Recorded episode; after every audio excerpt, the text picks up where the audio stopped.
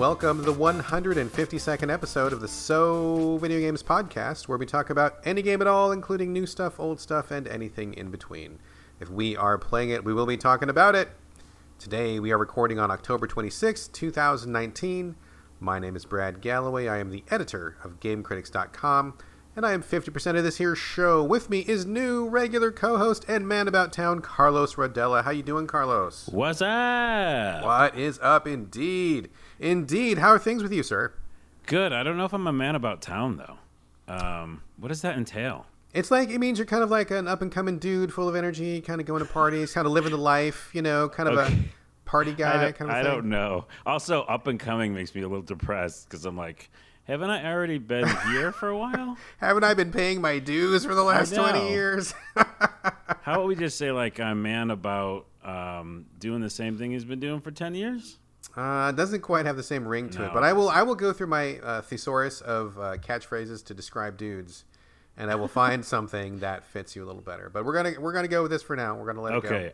Okay. All right, good, good, good. All right, folks, we are back. Uh, second episode of the new era. But before we jump into this week's games, I definitely want to let you all know that we're still retooling things, finding a new rhythm, new people, new rhythm, rebuilding the show into a new thing now that Corey's on extended leave. Hello, Corey. Hope you're listening. Hope you're doing well. Um, if any of you listeners have any thoughts, comments, feedback, requests, this is the perfect, the perfect time to let us know what you, the listeners, would like out of the show. Um, you can catch our contact info at the end. Uh, but if you have any thoughts, anything you want us to do, change things up, different order of things, different segments you'd like to see, anything we haven't done, of course, Carlos is here. He is a force of creation. He's going to have some ideas about what he wants to do. Um, so we're open. We're open. Uh, nothing is set in stone. So anything you want, let us know. Um, Carlos, do you have any uh, segments or changes that you are kind of cooking up? Yeah, I like the idea of us talking about what games we're going to get into at the end of the show, and we added that last episode, which I think that's groovy. Um, I remember talking to somebody in a comment somewhere, I think it was SoundCloud or Game Critics, and they were mentioning about banter. Uh, you and I have been known to banter. We have been guilty of bantering. Yes, bantering all over the place, uh, which sounds bad, but uh, It sounds messy, also, which is yeah, disgusting. We don't want to clean up the banter. Whoa, there's a weird metaphor. I don't have Okay. enough tissues for that. I'm going to have to get, get some cleaning supplies. Yeah, so let's uh, put that on hold. But I like the idea of maybe, you know, people do banter in the beginning, and I'm always like, just get to the games. And then Yeah. people do banter at the end, and I miss it. So maybe banter in the middle? I, I I'm thinking natural sprinkling of banter as we go, but Yeah. I you know, it's it, it's hard to say because I know that some people really liked having a focus show, like the previous you know the previous uh, iteration of so video games. We so like what we would do, folks, and I know that some of you regular listeners already know this, but just for, just FYI for the new people who came on board to catch Carlos, or if you're new to the show, welcome, etc. etc. But what Corey and I would usually do is we would we would get on Skype and we would just to, to warm up we would do like a little banter just to talk and get the juices flowing and just to kind of get you know get ready to record and we would do the banter first. But I mean, me personally, I hate it when banter comes first. I fucking hate it. Um, so since you know this was a show we were doing, I'm like, no, we we can talk it first, but we can't keep it first because I cannot put out a show that I can't stand. That doesn't jive in my head, right? so we would always cut it and switch it and put it at the end. But there's a fair number of people out there who like to banter first, which I respect. I totally respect that. I hate it, but I respect it. So, And it, it seems like a lot of the banter revolves around food for some reason. oh man, we talked about food a lot, movies and stuff. I mean, we just, you know, we would hit the same kind of stuff over and over, which is whatever, here nor there. But I think, Carlos, now that you and I are here and, you know, we kind of have a different vibe than Corey and I did, I'm happy to roll with something new. I mean, maybe we'll just start talking about games, and if we feel a tangent coming on, we'll just do that, and we'll just see where it goes. But maybe not take it too far afield because I don't want it to like get too wandery and, and tangential. I mean, I don't know. Maybe we'll just, we'll just go for a natural flow, I guess. And folks, if you have any comments, hit us up. How's that? Yeah, let us know. Yeah, let us know. Let us know. Okay, anyway, uh, that's enough bullshit. Let's get to the games. We have a lot of games to talk about. Holy shit. I don't know how we're going to get through all these. So many. So many we were games. talking during the week going like, how are we going to, well, we're going to have to cut some because there's too many. literally too many. We did cut a bunch, but we still have a shitload left over. Let's get right to it. Carlos, I'm going to start with you. You're talking about Session, which is currently in early access. Uh, I don't know anything about this. What is going on? What do we need to know? What's the deal? Yeah, um, these uh, early uh, games we're going to talk about kind of all are quick. So not a ton of information, but I will say that I, um, these ones I've been trying. Session I've been following for a while because if you like Skate, which was the more realistic Tony Hawk uh, skateboarding game, you would like this game. Again, it's super early, and it's the true definition of early access because the physics are kind of janky at times. But that's to come, you know, to expect out of early access. Uh, I've been following it for a while because I really love the idea of this natural, uh, realistic skateboarding, and then when you have fails with physics, it's always awesome. And I basically bought this because I knew it was going to be crazy with the physics, and made a ton of GIFs. And uh, holy crap, people enjoyed them because who doesn't enjoy seeing someone like eat shit? uh, on a skateboard. That's a whole that's a whole subgenre that I'm not sure we want to explore on this show, Carlos. Oh no no! I see you took it there. I didn't. You brought me there, my friend. You it's brought when me you there. when you fall on the skateboard. Uh-huh. Anyways, Anyway, anyway. uh, there's ragdoll physics, and you know the only thing that they, they probably have to work on is when you aren't going to make a trick, it like triggers that fail state, and the fall should be cool looking, but I think it just triggers it too early because sometimes it just looks like the character goes to sleep. Some, someone said it's like nar- narcoleptic uh, skateboarder. Oh my god, which, that sounds amazing. I would love to play narcoleptic skateboarder. which, by the way, no offense to anybody who has that, because I'm sure that's like That's, really that's a real thing. I know people with that with that it's a serious problem. It fucks people's yeah, lives yeah, yeah. up, but um, but this is just the kind of like they need to maybe just delay that kind of fail state a little bit and let the character kind of fall as it more naturally would. Um, that being said, go to my Imgur, which is my shameless plug right now. Um, Imgur.com slash user slash a lot of things eight. Doesn't roll off the tongue, but that that's is where that you is can not find catchy that. at all. Yeah, I'm no. sorry. We're gonna we're gonna have to post the link or something. Yeah, we'll post the link. But anyways, yeah, I'm enjoying it because it really feels like, you know, it is realistic and where one button is your left foot and another button is your right foot. So when you're pulling off tricks, you're not just like pushing down like on Tony Hawk and then jumping and doing a million, you know, crazy combos.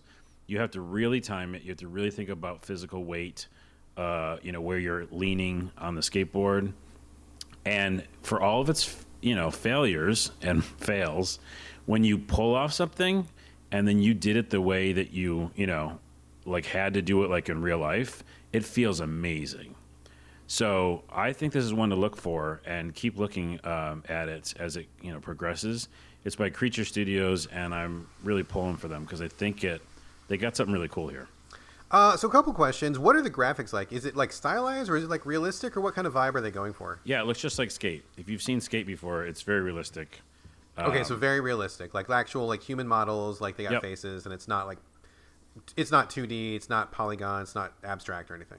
Nope, it's uh, it's straight up like uh, it's skate. I mean, it's they must have you know had a huge inspiration from them. Okay. And I remember seeing it, yeah, at a couple uh, shows a couple years ago, and just kept following it. And then as soon as it was available, I was like, "Yep, I need it."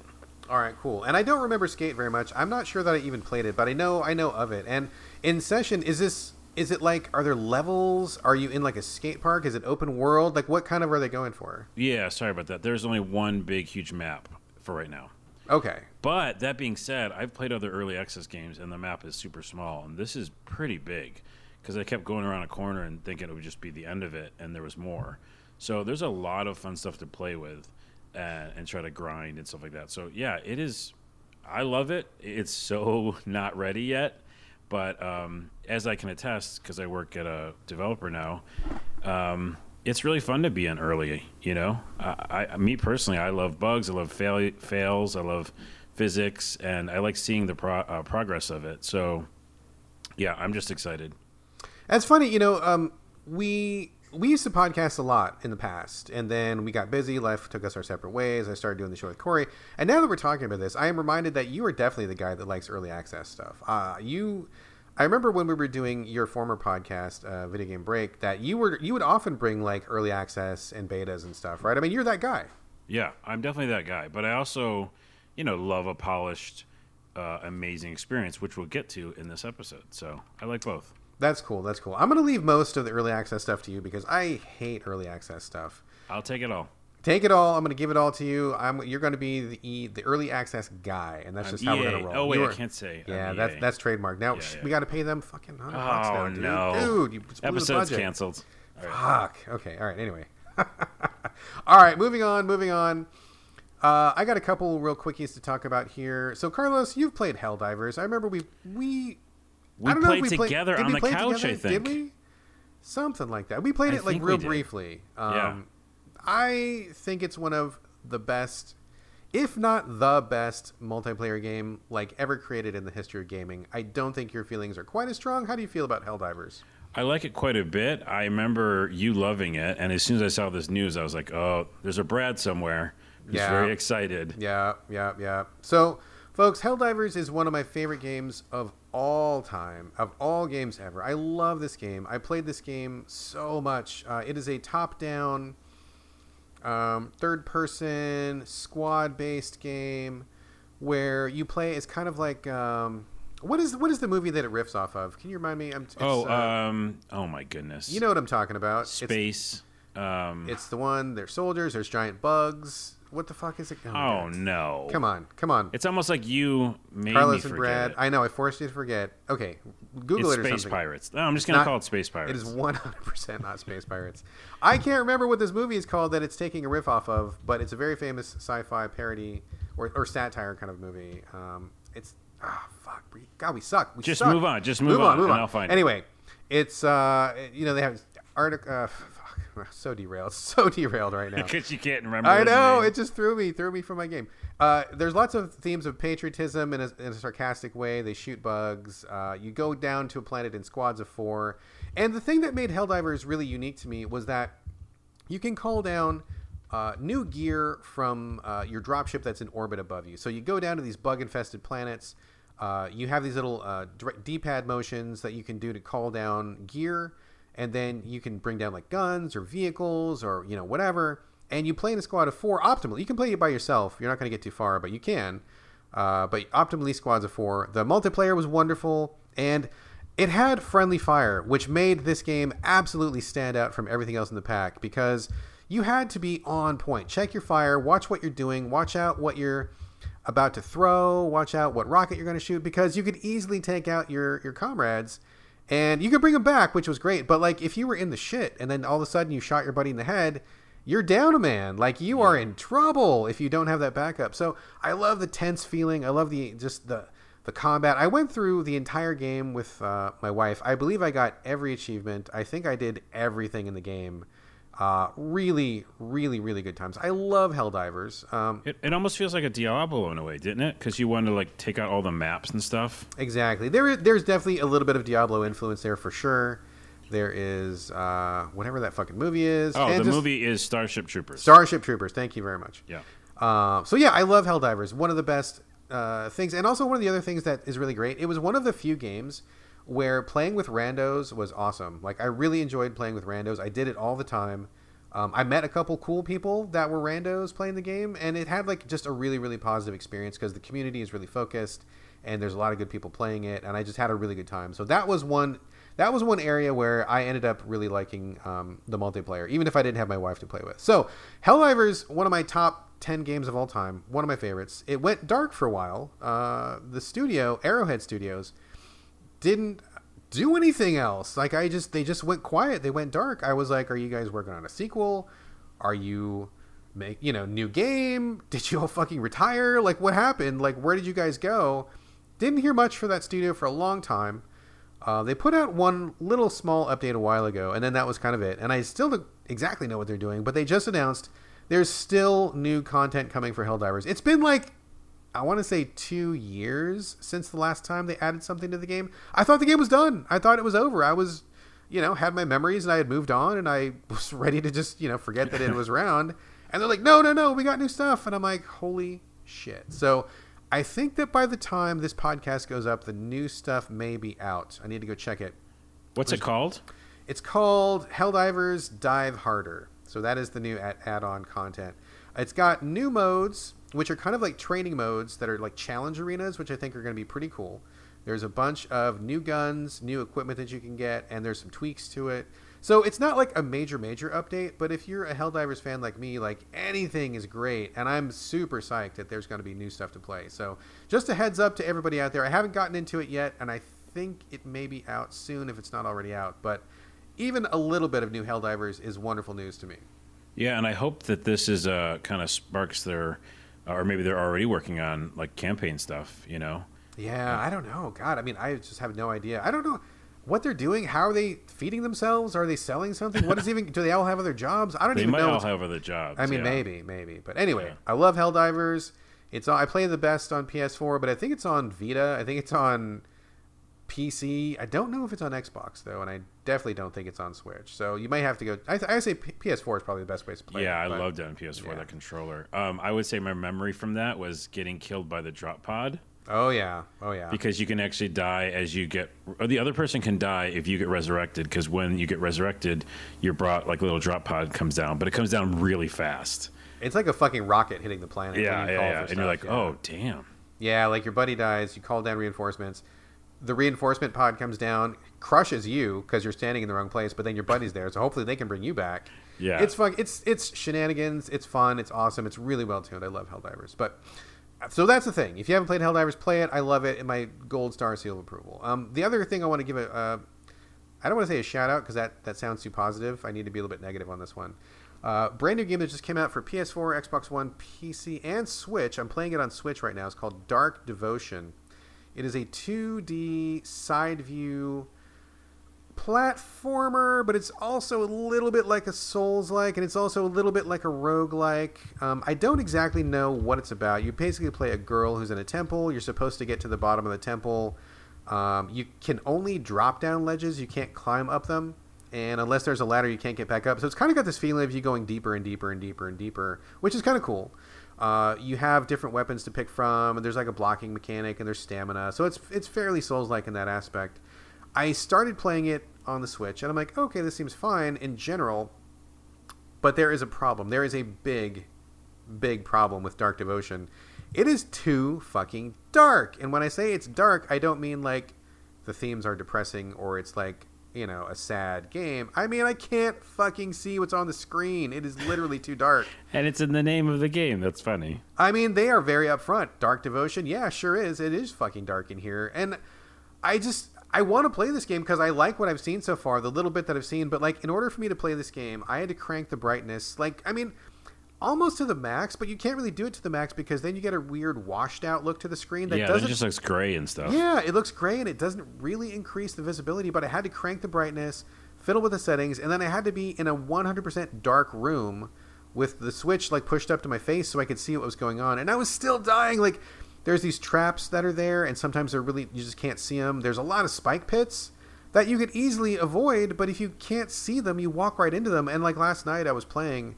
I, I walked into the same fucking pit like nine times, and I knew it was there. I knew it was there, and I kept falling into it because I couldn't see where the fuck it was. And It I seems was like just, the worst type of game to be dark. oh my god, dude! And like, I just got really frustrated with it, so I sent an email to um, the developers, and I'm like, "Look, guys, like, fucking knock it off. Like, whatever you're doing, please fix this." Wait, This would is- your email just knock it off? I mean, hey guys, knock it off. Knock it the fuck off, you guys. They're I know like, you're trying to be cool and edgy. I know you want it to be spoopy and dark. I can't see anything, and I want to Yeah. play this game. It just needs to be patched. It needs to be fixed because I just can't see it. And I mean, I got to be honest. Like, you don't need to have a dark game for it to be scary or oppressive. I mean, I, we- I just talked about Blasphemous a while ago. Blasphemous on the Switch. You could not have themes that were darker than Blasphemous. It's all about like self sacrifice and about sin and about innocent people being killed and blood and like it's the darkest shit. And yet, that game's graphics super bright, super colorful. I could easily see what was going on in the screen. It was very easy to play. I really appreciated that about it. And there's Yeah. oth- you know there's uh, there's plenty of games out there that can be dark that do not require it to be literally dark.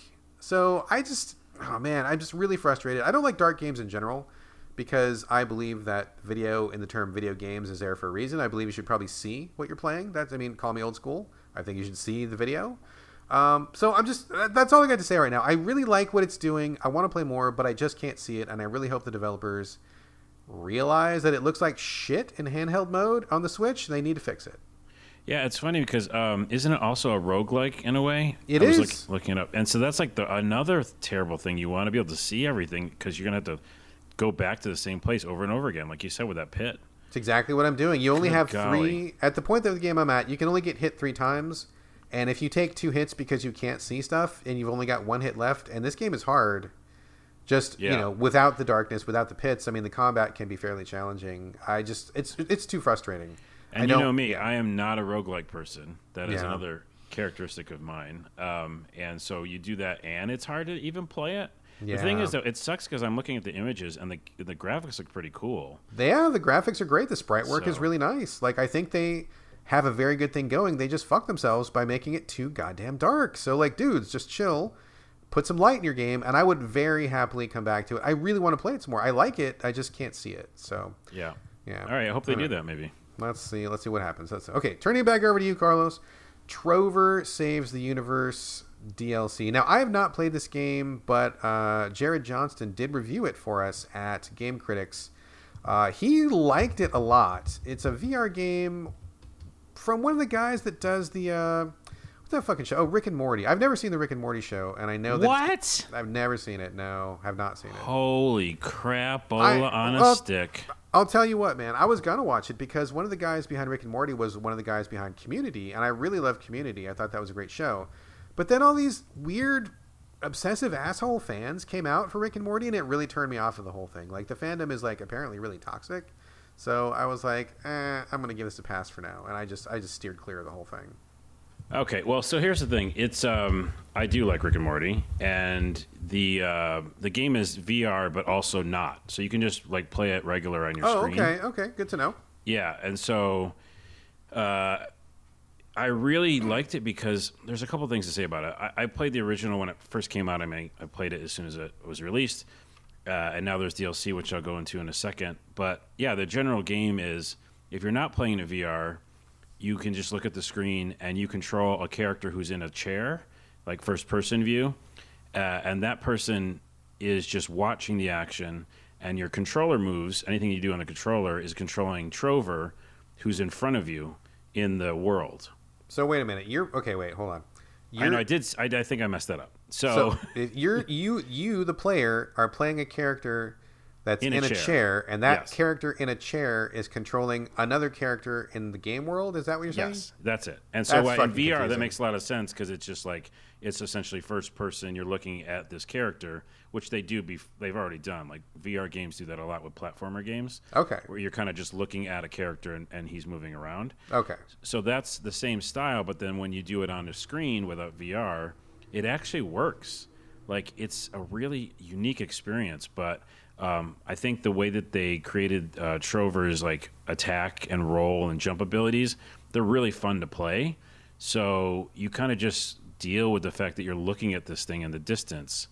Um, and it's interesting. Uh, there's a video on YouTube about uh, we know what first person games are, we know what third person, but we don't know what second person games are.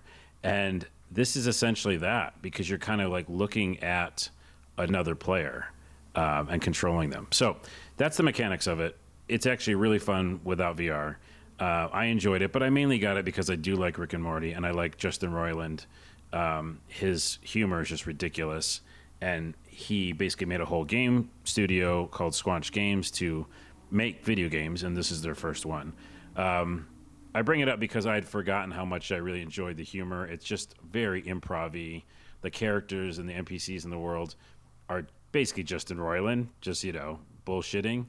And that's refreshing to have in a video game because so many, like, NPCs are either super robotic, right? Hi, hi, how can I help you today? Hi, how Totally, can I help you today? Or they're uh, well drama acted, but they're not. Very rarely are they comedic, and it's hard to pull that off, especially improv comedic.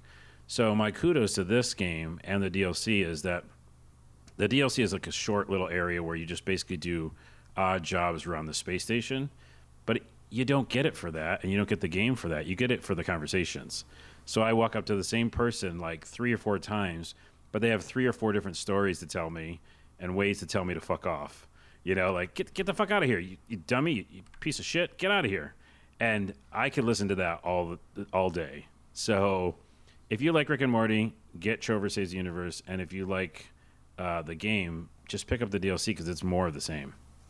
It's funny that you're saying that because I don't know quite what the the humor of Rick and Morty is. I mean, I, I kind of judge by the fans that it's really irritating and I might not like it because I've had some like I've had some irritating run-ins with some of the fans and they're very vocal about being fans and I find the whole thing to be kind of weird. So weird. I, I don't just, even yeah, I, I don't even look at that side of it though. Like that's I mean, interesting. I try not to, but like when I was at PAX, I, I mean every third person was dressed up like the scientist guy. Is he Rick or is he Morty? Which one is the scientist? Oh, it's Rick. Okay, yeah. There was like every third person was Rick and some of those people were just like being real assholes. So that kind of turned me off the whole thing. I realize you shouldn't judge the the content of a thing by its fans, and that's not a fair comparison and all that. But it's like in, in the world where I'm living in, where I have such limited free time, I find it really easy to cut things out of my life that just don't immediately click with me.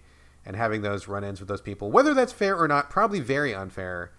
Yeah, I would say the, the, the humor of it is, and I'm not sure. I don't know if I know your full uh, level of what you like humor-wise, but it's it's just that really ridiculous uh, humor that really feels like it's improv because Justin and Dan Harmon both, you know, have fun with.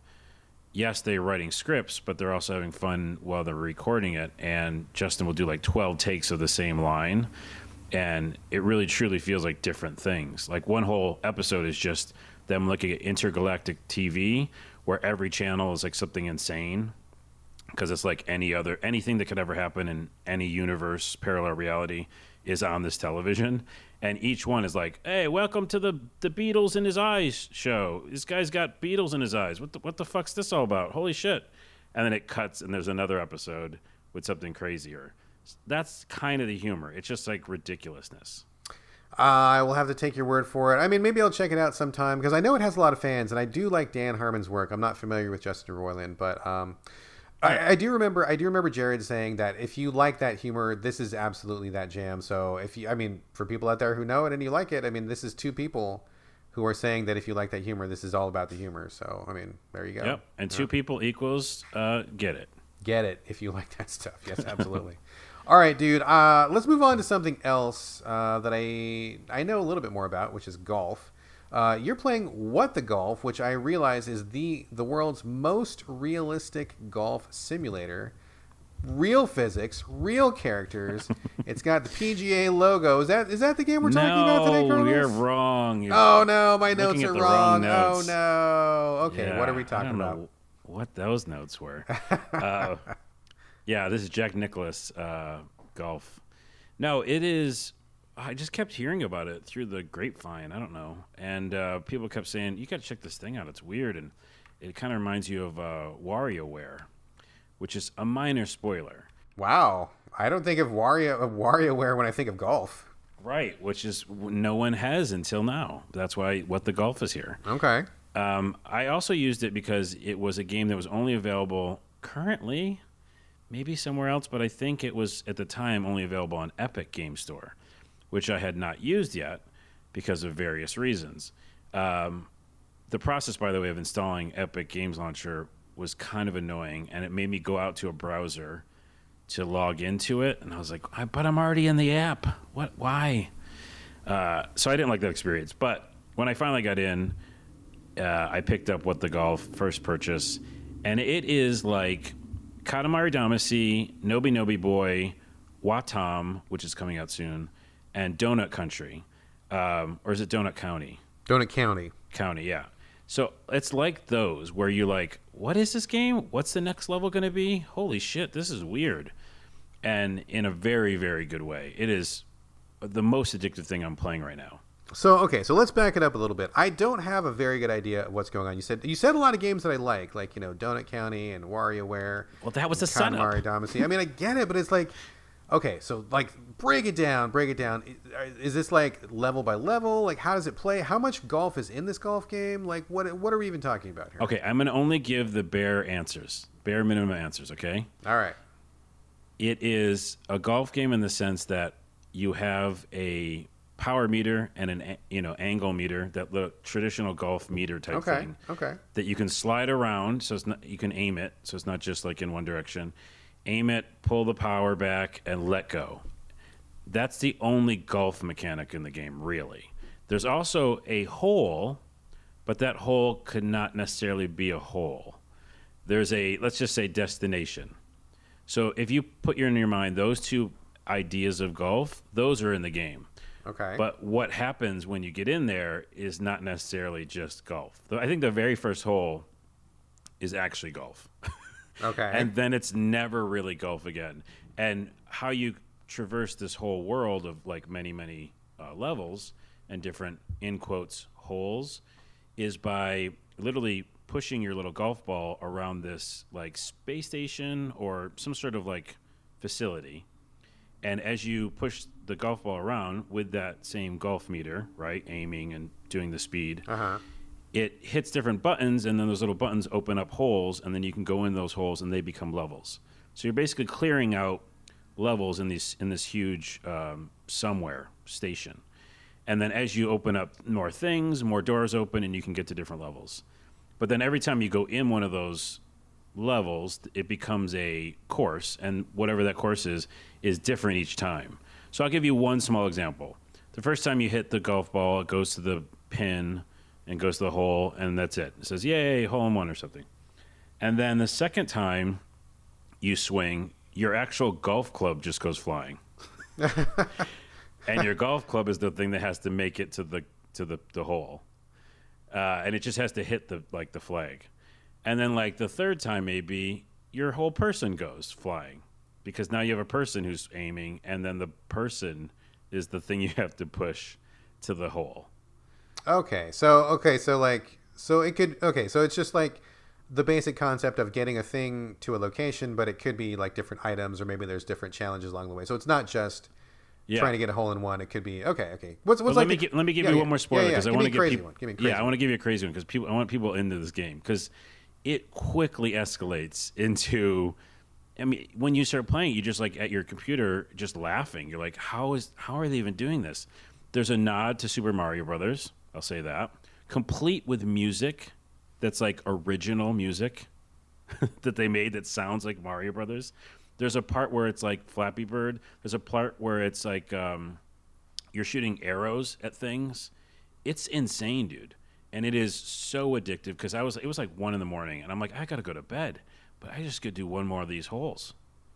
Is it It's fucking great, man. It it's sounds really good. good. It's coming to Switch pretty soon, and I think that's where I was kind of waiting for it. But is it is it kind of the thing where it's like you spend like 15 seconds on a hole and then you move on, or is it like pretty in depth? Is it challenging, or like what kind of a what kind of a vibe are they going for? Like, are you are you finding yourself doing a hole like 20, 30, 40 times, or is it just more of like a gimmicky? Oh, that was really fun, and then you do it one or two times, then you move on. Like like what kind of a Well, like okay, pace here's the they thing. going for? Yeah, Yeah. they're going for fast, but at the same time, each hole has uh, three levels. So after you beat it, you can go back in and say, "Okay, give me a challenge number one." And sometimes that challenge is quite different. Like it actually, no, actually, almost every single time it's quite different. Where like the same hole, uh, it'll be a totally different type of thing you have to do, but with some of those mechanics they introduced. So like one time there's a mechanic of there's a mechanic of skateboarding at some point. And uh, you know you you beat it but then you pick the challenge level and now you're like going down this crazy hill that wasn't even in the original hole. And then there's also the crown level which is after that. And if you beat the crown level and you beat so many crown levels in one area then you open up something else. So yeah there's depth in the fact that you replay it but they're not you're not replaying it just to do better. When you replay it which is genius you're playing a different aspect of that hole Okay, so it's like more content, not just like go faster or get a better score. yeah but it's it something actually is totally more different. content yeah Okay, that's cool. That's like my favorite thing. Is like I hate I hate score chasing and I hate trying to just like improve a run or something. But if it's like a totally different challenge, that to me is way more interesting. it is that's why i kept playing it i could not stop this thing is on my mind all the time so good Okay, okay. Did you finish it or not yet? No, it's so massive. I mean, there's just so much stuff to do. Um, I don't even. Yeah, it really seems like a lot. I think I'm 30 percent. They said Okay, done with okay. it, and I, I- played a ton of it. This sounds like my jam. I'm gonna check this out. I th- I'm pretty sure it's still coming to Switch, which I'm really interested in. Uh, but this sounds really fun. It kind of reminds me. I was gonna ask you. Um, there was another crazy golf game that came out, maybe like last year, where your ball had feet and a face. I love that game. What- I do you know talked what that about game is some called? podcast. What is that me look called? up. Uh, I forgot what it's called. Oh no, it's pool. It's the pool one, right? I think so. Yeah, it was kind of like that, and it was kind of like a yeah. Yeah, you're right. You're right. I'm I am wrong. I'm thinking I'm getting my white balls mixed Pool up. panic. Pool, Pool panic. panic. Okay, but that's kind of what you're describing to me. But swap golf for pool, like as in billiards, right. is it kind of the same sort of a thing? Uh, yes and no. Like pool panic is only one main idea, and yeah, the levels were different. Like one time you're in a barn, and one time you're in a forest. But those mechanics kind of stay the same, right? So you you understand what it is, but the locations vary. And this thing, everything varies, Okay. right? Like literally, yeah, you don't even understand what you're doing. You're like, wait, what? How does this relate to the mechanics? um, and in pool, by, by the way, everybody check out Pool Panic. What a great game! And I, I don't think enough people uh, check that out. It got nine out of ten, nine out of ten on a lot of um, scorecards. So Pool right, Panic. Pool panic. But so check out Pool Panic. Uh, but uh, what the golf sounds very interesting. I'm gonna. I'm definitely gonna check that one out. That sounds really really good. And so far, total recommendation, right? Total recommendation. All right, cool, cool, cool. All right. Moving on is a title that I have been looking forward to for quite some time. Uh, this is one of those, I've kind of become infamous recently on this show. Um, I talked about it, I think, mostly before you came aboard, but there's, I have this track record of like seeing games at PAX or on some kind of like developer stream or something and getting like really, really excited about something. And then the game ends up taking like forever to come out and I follow it the whole time and I watch it and and when it finally comes out, it ends up being super disappointing and I hate it. Like that's happened multiple times to me and I just I almost don't want to have hope anymore because I just I hate the letdown feeling.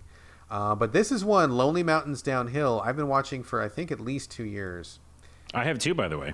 Yeah, I bet you have. Did you Yeah. see it at PAX for the first time also? Yeah, it's at PAX and then somewhere else. But I think I might have kickstarted it because I definitely played this before. Okay, I've definitely played it before too. I played it on the Switch at PAX. Um, I'm, I'm playing it right now on Game Pass. You were playing it on PS4? PS4, yeah. And full disclosure, the developer gave us a code for you to play this game on PS4. So just putting that out there. Uh, Yep. This is a game that is coming, published by Thunderful. They are great people. I love the people at Thunderful, a fairly new uh, publishing house. It is kind of a third person. It looks, I don't know, like vaguely like an updated like Excitebike sort of a thing. A little bit like Trials, sort of, but very clean po- polygon uh, art style to it. You play a little dude on a like a BMX bike or a mountain bike, and you start at the top of a mountain, and then you just have to get to the bottom of the mountain, and you can do that by any means necessary. There is a trail that goes down the mountain, which is like the slowest, safest route. But if you want to like spice things up, you can also take like any shortcut that you want to. You can like ride your bike off a cliff, and hopefully that there's something down below that will catch you. Hopefully, you know, if there's a ramp, you can like boost off the ramp, and hopefully there's like a a ledge you can land on on the other side. You can dodge between trees, and you basically just have to uh, like. There's a series of challenges too. So it's like the first challenge is like just get to the bottom of the hill, however long it takes, however many crashes you do, whatever. Then it's like get to the bottom of the hill in three minutes, or get to the bottom of the hill crashing less than 20 times. And then like the challenges go up and up. You can unlock more tracks, unlock little suits for your dude, unlock different kinds of bikes. So it's definitely got like a Trials kind of a flavor, although it doesn't feel like Trials. Um, and so far, uh, I am pretty into it. I have I have some thoughts, but I'm going to turn over to you, Carlos. What do you think of, of Lonely Hill, Lonely Mountains Downhill so far? Yeah, I love it. Um, I am a sucker for kind of bike games in general. As I just mentioned earlier, I love fails. So this has This is some of the full of fails, dude. best fails. Yeah, and the the look of it, like you said, is simple. It's kind of voxel looking. A little bit, yeah. Yeah, and um, you know the character is very nondescript, but it actually makes it easier to deal with when you you know send him off a cliff and he hits somewhere really hard, and he does bleed. He he has these little blood voxels that come out, and uh, and it's pretty awesome. I mean, they really do a little bit of that physics. Uh, yeah, not to go back to session again, but they do it in a really good way where once you've hit something, it makes sense how the character kind of falls, uh, and it looks really great. And by the way, speaking of that Imgur account, which will uh, link in the show notes, i I made a fail video of all these amazing fails in the game, and I just put it up this morning.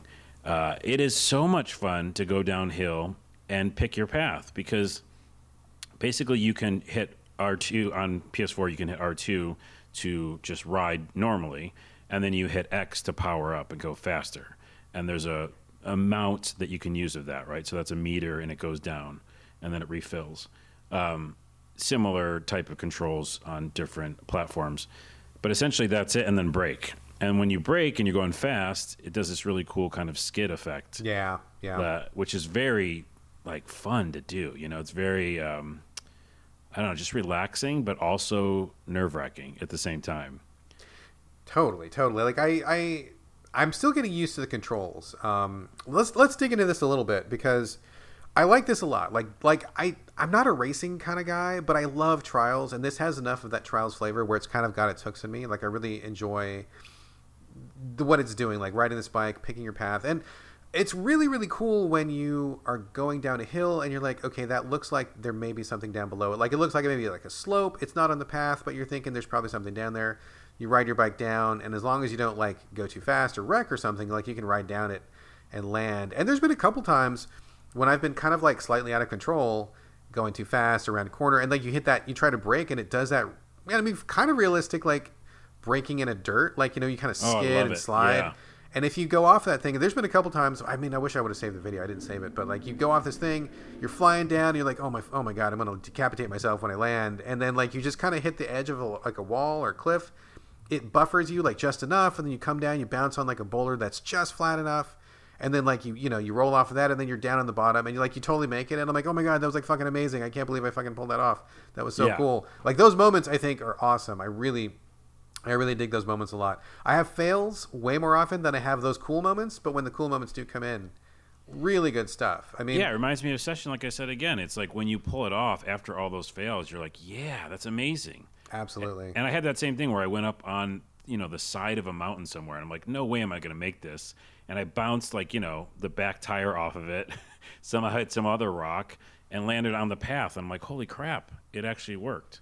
Yeah, when you can pull that stuff off, it feels amazing. But I'm so let me ask you this, Carlos, because I like this game a lot, but I do have a couple of concerns. So let's talk about it. Um, my first concern is the camera viewpoint. Now, when okay, so granted, I'm still just learning the game. I only really started playing it like yesterday, so I am by no means an expert. I am just like noob to the extreme right now, so just learning my way. But as I'm playing through it, I feel like I really want the camera to be pulled back more. Um, when you're going slow, it seems like the camera zooms in, and when you're going faster, it seems like it zooms out a little bit, which is fine. But I kind of want it to be zoomed out even more all the time because if I could see more of the screen, then I could better plan my route. Because I mean, I, I don't know what you think, but sometimes when I'm going down a hill and I'm like, okay, I can't see very much of the screen, I'm going to stick with what looks clear. But if I could have only seen a little bit wider view, I would have seen, oh, okay, well, here's this other potential path. And I'm not a big fan of just like driving blindly off a cliff. Like, I kind of want to see if there's something down below it or if there's like maybe a path I could be shooting for. Um, I kind of want the camera to be pulled back more. How do you feel about the camera? Yeah, I have similar feelings. I think so. I think part of it might be th- for the gameplay. I know that you might not like that answer, but I'm wondering if some of it's like, you know, part of the challenge is learning the course, and you know, the first time you go down, you're gonna be like, I have no idea what's down there, and also the challenge of like you can't just see the whole thing and just like see where that um, short path is because I think if you don't see that short path and don't just know it, um, you, you have to like figure it out. But if you saw the whole thing, or at least a lot more of it, you might be like, oh, I'll just go to the left and bypass all this shit. So I'm just saying, devil's advocate, it might be part of the gameplay. But to your point and your defense, I don't like when the trees block my view. So you're going down, and a lot of times the trees will pop up into the camera, and then now it's not now it's not even fair because then I can't see my character. So that happens sometimes, and that's the part that bothers me the most. But I think in general, yeah, I think they're doing that for the gameplay, but it is tricky too. It's weird because I I find myself going slow because I can't really see very much ahead. But if you go slow, it seems like the camera zooms in, which is exactly where I don't want it to be, which kind of suggests that they want you to go faster, but I can't see enough, so I don't go faster because I'm trying not to crash. But the only way to get a better view, apparently, I mean, if I'm not wrong, is to go faster. So it feels like they're kind of forcing you to go a little bit faster if you want to kind of play more optimally and get a better view. But I just, I mean, I'm having a hard time clicking with that. I mean, maybe it's just me. Maybe I need to practice more. But I, I, I feel like they're kind of goosing me in a, a direction that I don't necessarily want to go. Um, but I'm gonna go just I'm gonna roll with it for a while and just see what happens. So that's that's one thing that is kind of on my mind about it. The other thing is what control scheme are you using? There are two available. There's one where it is you you are always steering left and right. Like if you push left, the the the biker will turn left no matter which way he's facing. So like if the biker is going downhill and you push left, then he will turn to your right. You know what I mean? Like it's like remote controls. Mm-hmm. Um, and the other one is it's uh, screen specific. So if your character is on the screen, no matter what way he's facing, he will always go left if you push left. Uh, so kind of like universal direction controls. Which control scheme are you using? I'm using the one where wherever you push on the controller is where it goes. Okay, that is the one I'm using also because I felt like it would be too confusing to do remote controls on this. How are you finding the controls? Do you find that they are responsive enough, or like what's your feeling on the controls? Because this is a game all about control. Like if you don't have control of this, you don't have anything. So how do you feel about it? Well, I'm actually going to uh, post um, to my Imgur some of my successes too, because like that's a good idea when you were saying like if you were just recording, because once you get it down, you know all those fails are kind of like almost like roguelike, which I despise rogue roguelikes. Interesting. Um, is, you know, after you've failed a ton of times, you're like really good at that, you know, turn that was really hard for you. So, like, I just played this morning again for a minute and I was booking it down the hill on the, like, the first, you know, hill. Um, because I knew that thing. So I think the controls get better as you know the mountain better. Because I was flying, dude. You know what I mean? And I was doing the skid at the top speed because I knew exactly where that thing was, and I was like, oh, I'll just uh, skid here and be able to make it, and I'll jump this huge jump where there's like these huge like um, cliffs, you know, and you can make it to another part of the cliff, and I was just making those with ease. So I really think it's just playing it enough because the controls feel really good when you feel comfortable, but when you're like afraid. I guess it's like real life. If you're on a bike and you're afraid, you're like probably going to fail because you have to like be confident. You know what I mean? And I feel like my confidence level is getting pretty high now, um, which is not to say that they make the maps get harder because I'm in like the second mountain right now, and one of those challenges is again a timed event, yeah. which I think is a little too hard right now. I wouldn't mind those being a little bit easier. Yeah. Um, but like some cliffs or some rocks will just show up, and I'm like, dude, I don't even if I knew that was coming, that's tough.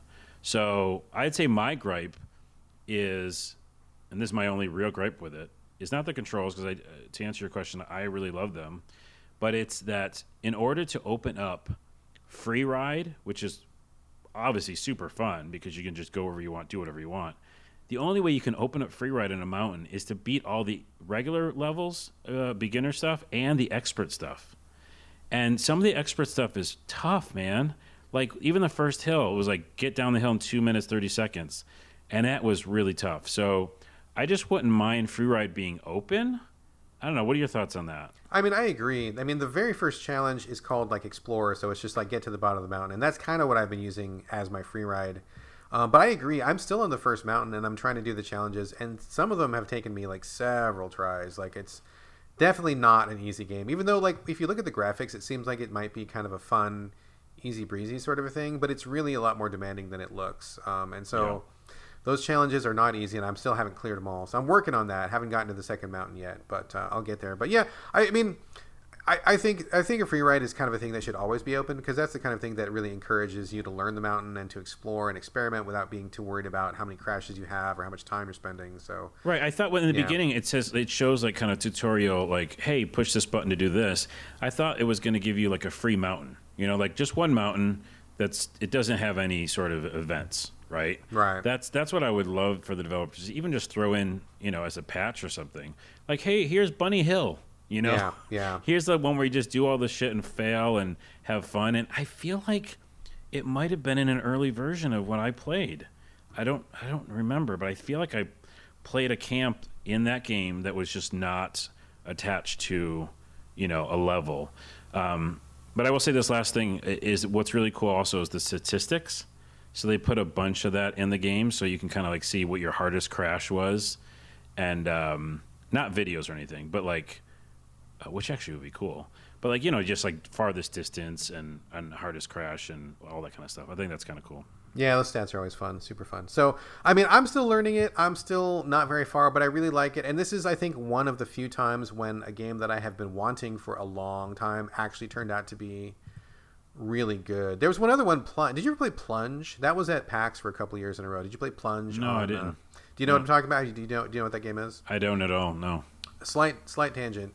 Uh, that was another one on my list where I looked at it for like two years. It disappeared for a while. It came back. It released on Switch, on PC. I'm not sure if it's on PS4 or Xbox One. Uh, it's like a isometric.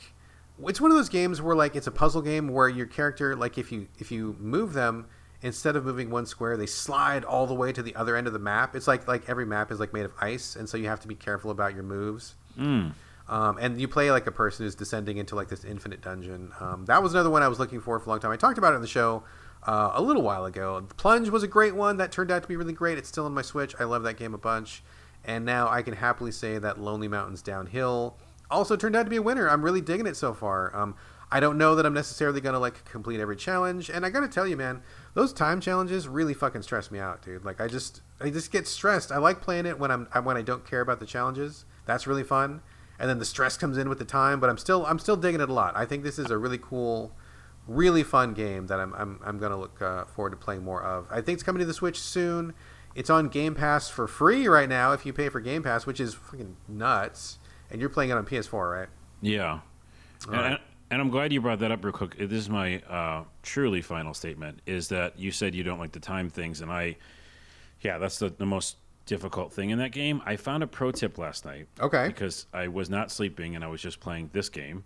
Um, it was so whenever you get a checkpoint in the in the um, on the mountain, yeah, several checkpoints down the mountain. several yep. checkpoints, right? So once you cross a checkpoint, say you did pretty damn good, like you got the first checkpoint in like thirty seconds or something. Now, as soon as you get that checkpoint, go explore. Go anywhere you want. Try to find the, the quickest route down. Crash a ton because it resets to time and puts you back at that marker. Okay, so if so, you're not actually adding any time by you're not adding around. time. Okay. Other games do that. This is the proest tip of the pro tips. you just go and fuck up. Like I was like, I'm gonna try to go down the side of the mountain because I feel like that might have a path. And sometimes it doesn't. Sometimes you just eat shit. But you just die a bunch and then it resets you. And so I actually beat the first mountains expert challenge by doing that. Okay, so that's an excellent tip. So like it only it only keeps the time if you cross the next checkpoint. So if you fuck around and find, like you're saying, like find the optimal route, practice that route, do it perfectly, even though it may have taken you 100 tries, it yep. only counts that one perfect one when you cross the line, right? Yep. Okay, yeah. that sounds that that's very fair. That is very fair. I that sounds like very. They didn't tell you that, so. you know. I just had to like keep trying, dying, and I was like, oh yeah, look, it didn't even reset. So cool. Okay, that is reset. that is absolutely a pro tip. Thank you for sharing that, and that will be of great service to our listeners. I think everybody should try this. Agree? Oh yeah, holy crap! I mean, this and what the golf are like, um, just super addictive.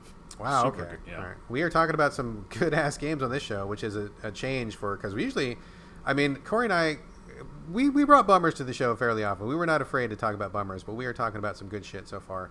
Um, let's see if we can turn that around. Oh, Car- we can. we can. Carlos, uh, I've I've I have talked about Fortnite on the show. I mean, rarely. I, I almost never talk about it, but frequent listeners of the show will know that this, Fortnite was my number one most played game of last year, which is sounds crazy, but it's true. Uh, I don't talk about it, but I do play it quite a bit. Uh, you what is your history with Fortnite? And uh, you're the one who added it to the script. What did you want to talk about? I bring it up just because I mentioned it on my podcast uh, recently. And, you know, the whole thing happened where the black hole appeared and sucked out Fortnite, and Fortnite was gone for a couple days. Essentially, it was just them shutting down their servers and rebooting it with a new map and a very you know smart marketing idea. It's crazy when the biggest game in the world goes completely offline for two days. That is that is nuts. That is a right. That, so then you that is just a baller move. Yeah, for sure. Yeah, you hide it in this kind of black hole thing, which by the way, it was done brilliantly because like if you were in the menu screen and that black hole event happened, you saw the black hole even in the menu screens, which was so hard to do. As I work in a game now, um, you know, at work, that like just figuring out network stuff and peer to peer stuff, all that stuff, it just seems crazy how they pulled that off. So kudos to them for that, but not kudos to them for a very terrible game for a, like a brand new player. the first time I ever played it, I got headshot headshot immediately, uh, and someone like built a huge tower like on my corpse. You're like, Well, "Oh." okay. All right, Yep. wait, wait, wait. Let's back up. When was the first time you played it? Was it after the black hole, like with Chapter Two, which just launched, or No, no, when no. was The your first first time, time? No, no. The first time was when it came out. Like you know, I try everything. okay, so back in the day, so like like last year, two years ago, something like that. Yeah, yeah, yeah. yeah. Okay, a couple okay. years probably. And so yeah, I was just like, well, yeah, there's a bunch of um, people here, and they have their friends. They're like just mic chatting and having fun, and I'm not part of this thing, and also I'm terrible at it, and you just get killed right away. Um, and in general, I'm not like the super fan of just a basic battle royale because it just is the same exact thing each time. Uh, and I definitely want like difference in, in dynamics. So didn't enjoy it. Got killed right away. Didn't really have any expectation or uh, want to to get better at it. And then the second time, I was like, well, let me just try it again because maybe they did something different. There's a new map. Who knows? So, and then the, the the trailer they put out was like, you know, wear crazy costumes, jump out of a van that's like, you know, and full of colors, and look at all this crazy shit that's happening. You're riding a boat. Holy shit! Uh, you can have some fun. So I thought I'd just go in and have some fun and see some craziness. I got the opposite of that. I basically, when you start Fortnite, if you don't know, you don't customize your character unless you pay money. So you just get a random character, and I had a blonde woman, and I couldn't change anything about her, or it was a guy or girl, nothing. And I just landed somewhere and had my little pickaxe, and I saw a car, and I was like, "Oh, just get in this car and drive around. It'll be fun." And I couldn't get in the car, and I was like googling how to get in car in Fortnite Okay. like an old ancient person.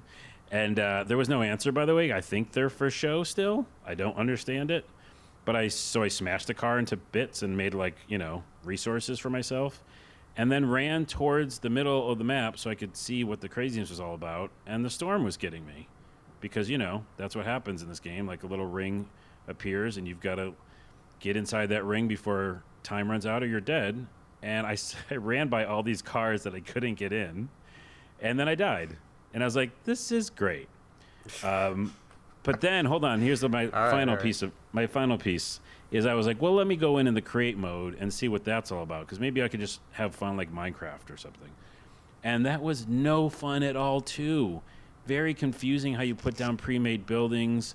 Uh, i- unless I had a ton of people with me that had that were on mic chat, I was just by myself making this thing for nobody. And then I played like some levels that people had made where you couldn't do your Fortnite skills in it. You could just like walk around and read a story or something. And I was like, I'll never come back to this. and I never did. And he never did. Well, that's interesting um, because I remember when I first started playing Fortnite. I mean, I like okay, so just background. I started playing it before the battle royale mode even existed, like when it was just PVE. Right. um, way way back when it first launched, and that was that was okay. I played it for like a week or two, and then it just got really grindy, and I kind of bailed out. And then the the battle royale part showed up, and I'm like, okay, I'll give this a try. Not super into it, and I just was like, eh, I don't, you know, I'm not that great of a a shooter player. I'm more of like a strategy guy or like a roguelike guy or something. So it wasn't my genre exactly, and I just kind of bailed out. But I eventually got back into it because my son was really into it, and so he and all his friends were playing it, and he's like, "Dad, you got to play with me." And I'm like, "Okay, well, I mean, I'm the video game dad. How lame is it that I don't play games with my son? So I should definitely play this with my son." So I got back into it, and once I learned the ropes, I. I mean, I agree with you. I think the tutorial. I mean, there's not really a tutorial. They just kind of throw you in, and you just kind of figure things out as you go. I guess they're kind of hoping you've got friends or something, or I'm sure there's like a jillion YouTube videos if you want to learn how to play. So they don't really tutorialize anything. Um, but I will say that now that they have started chapter two, which is which which is everything that's happened after they did their 48 hour black hole go offline news event that everybody was talking about. Once it came back, it became Fortnite chapter two with a new map, and they made like tons of changes. Now, maybe not immediately apparent to you because you haven't played that much, but I think they have actually done a lot of things to make it way more comprehensible and way more player friendly to newcomers. I mean, they've added bots to the game, which I think is amazing. Um, there were never bots before, so in the old Fortnite, every single person you saw was a real person, and they were all better than you, guaranteed.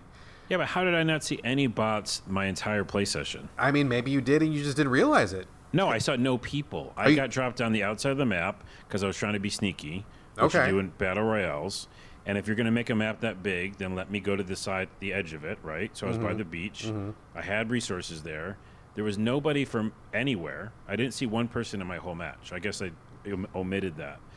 I just saw resources and trees, and I ran towards the middle and died. So Oh, okay. So you, you probably just took too long gathering resources. The storm caught up with you, and you died in the storm before you got to like where the action was. Is kind of what it sounds like. Yeah, by the way, we should stop calling them storms. In our game, Scavengers, you should check out scavengersgame.com. Hey, it's a plug.